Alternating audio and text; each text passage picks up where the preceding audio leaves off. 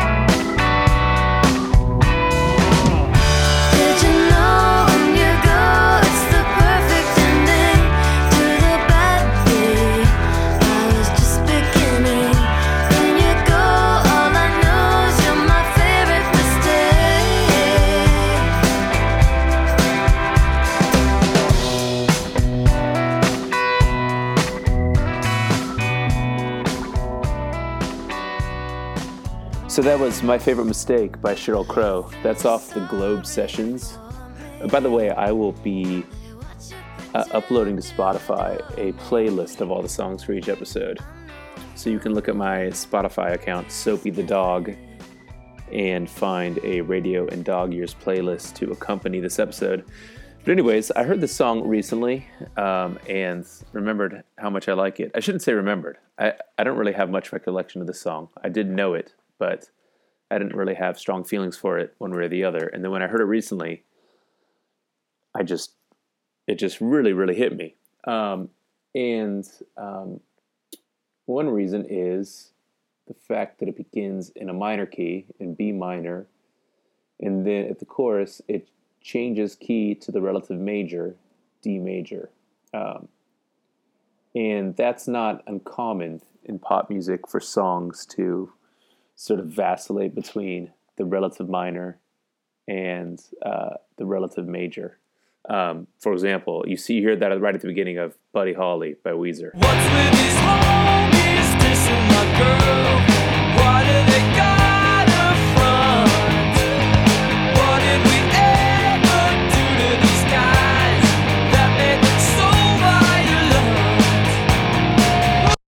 So there you hear it, you know, right at the beginning of the song, the do do do do do do do do do do do do do do do.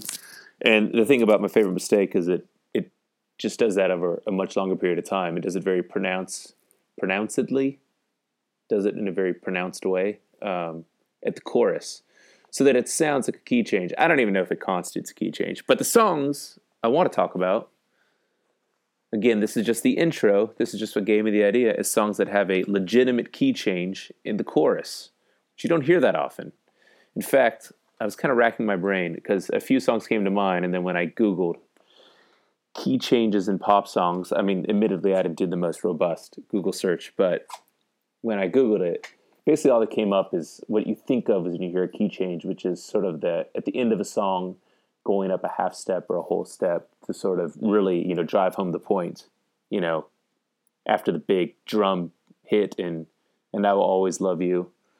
Whitney Houston goes up half a step, you know, church songs, you really want to drive home the point. You know, you go up half a step, and that's not what I'm talking about. And that that's what's mainly written about when you Google key changes. Okay, let's just forget about the Google thing. I'm sorry I even brought it up. Anyways, um, the first song I want to talk about is Don't Worry Baby by the Beach Boys. Um, this song was written in early 1964 by Brian Wilson. Uh, he did not write all the lyrics, but the music is what I care about in this instance. And we'll listen to a portion of it in a moment. But uh, it's it's I should note, aside from just briefly noting as an aside, this is one of my favorite songs of all time. From a period of the Beach Boys that I think is, in a sense, sort of like it's not like, of course, it's like critically acclaimed. Like everyone loves early Beach Boys, but there's so much ink spilled about Pet Sounds and Smile, and then you know among like the hipper groups, you know, later period Beach Boys albums that are all really great that you forget that their early pop stuff, in my opinion, is better than the Beatles' early pop stuff. That they're just perfect, perfect songs. Um, so "Don't Worry, Baby's a perfect song. It's one of my favorite songs ever, and it was written by Brian Wilson as a um, is sort of his attempt at doing a, a song as timeless as "Be My Baby" by Phil Spector and popularized by the Ronettes. And if you look on Spotify, you can hear a version of Ronnie Spector covering "Don't Worry, Baby," and it sounds it sounds like it was written for her. But um, okay, let's listen to uh, "Don't Worry, Baby," and listen for the key change at the chorus. It is there, and it makes the song.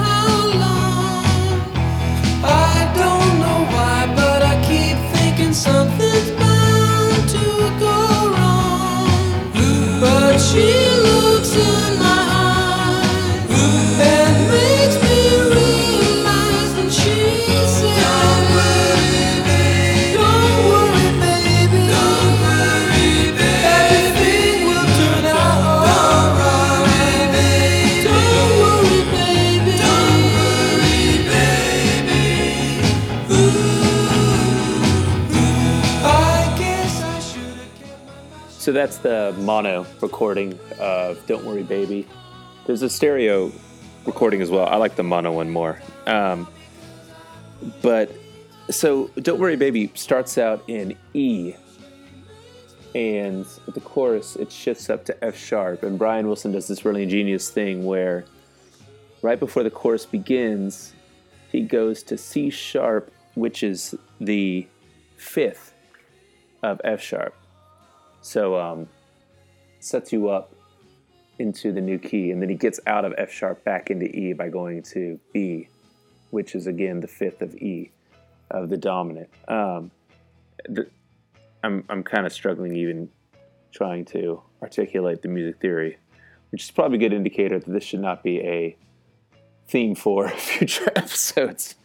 But really, the idea though that you he's bringing out the chorus by changing keys altogether. And unlike the Sheryl Crow song, this is not just simply going to a relative major, and it's going from another major key to another major key, or going from one major key to another major key, um, which is unusual. And it really makes the chorus shine and stand out. And then when the chorus is done, he goes back to the original key. Uh, I should, I guess, say they go back. The band goes back.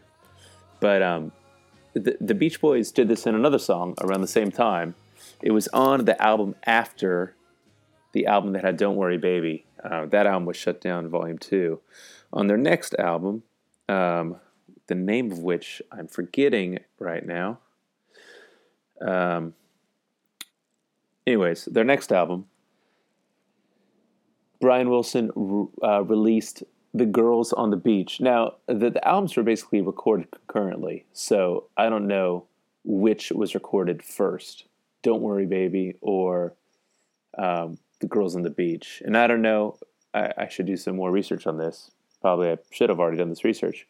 If Brian Wilson coupled these songs uh, in light of their structural similarity, But um, the Girls on the Beach on the next album also has a key change at the chorus.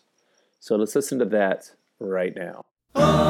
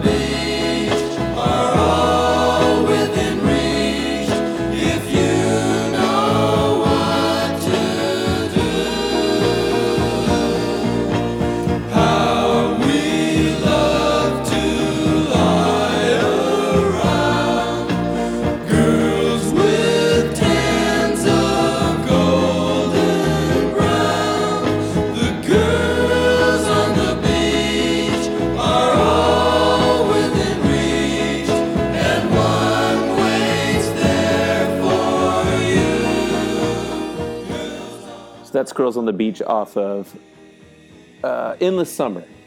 That's the name of the album. So the song begins in E flat, and then during the chorus it shifts up, not a full step like it does in Don't Worry Baby, but just a half step chromatically to E major. And really, again, brightens up the chorus in a way that's unusual. And then listen right now. The song actually goes up another half step during the verse, the third verse of the song.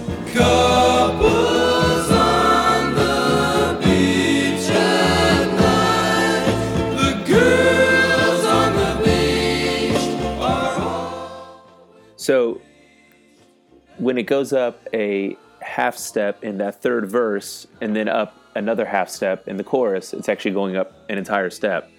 So it's it's sort of saccharine, especially that mid verse key change in the third verse. But it's still effective. I mean, it's a really sentimental song to begin with, and just again, changing keys at the chorus really brightens the song. So the next song I want to listen to is another one of the big dogs. You've got your big dogs in music.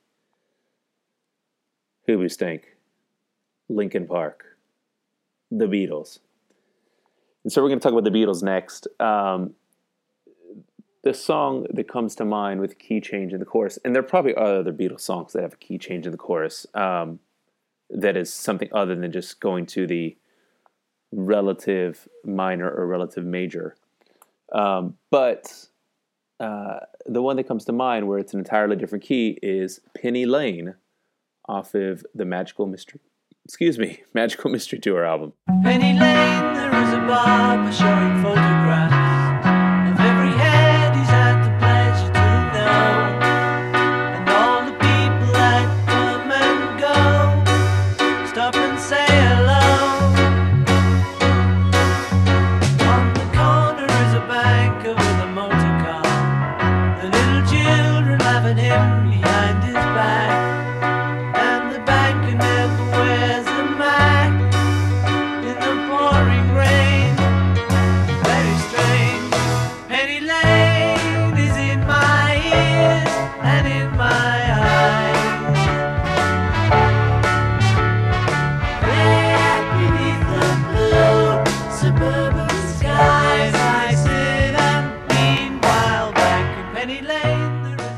So that's Penny Lane off of the Magical Mystery Tour, um, thought of as primarily a Paul McCartney song. Um, so, unlike the Beach Boys songs, where Brian Wilson uh, moved the key up a step and half step in Don't Worry Baby and Girls on the Beach, respectively, Paul McCartney actually uh, uh, brings the step, uh, brings the song a step down, a full step down during the chorus. But he, he gets there in a similar way to Brian Wilson in Don't Worry Baby, whereas he sets up the chorus by going to the five of the key he's shifting into, and then he gets out of the chorus by going to the five of the key he's about to shift into again. Um, so, yeah, that's Penny Lane, and another shining example of a song that gets a really distinctive character because it changes keys in the chorus. You know, it's funny about these songs is that the, the songwriters do it so perfectly that you, may not even notice that it changes keys until you try to play the song guitar or piano and realize that, or you may sing the song at karaoke and realize that the song is actually a little bit harder to sing than it might have originally seemed. Um, you can also sort of experiment with these songs and sing the choruses in the same keys as the verses, and they're not, they just don't work or don't work nearly as well.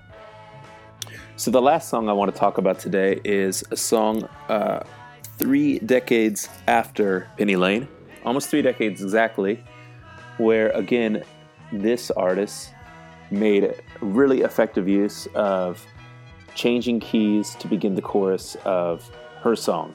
And you know this song.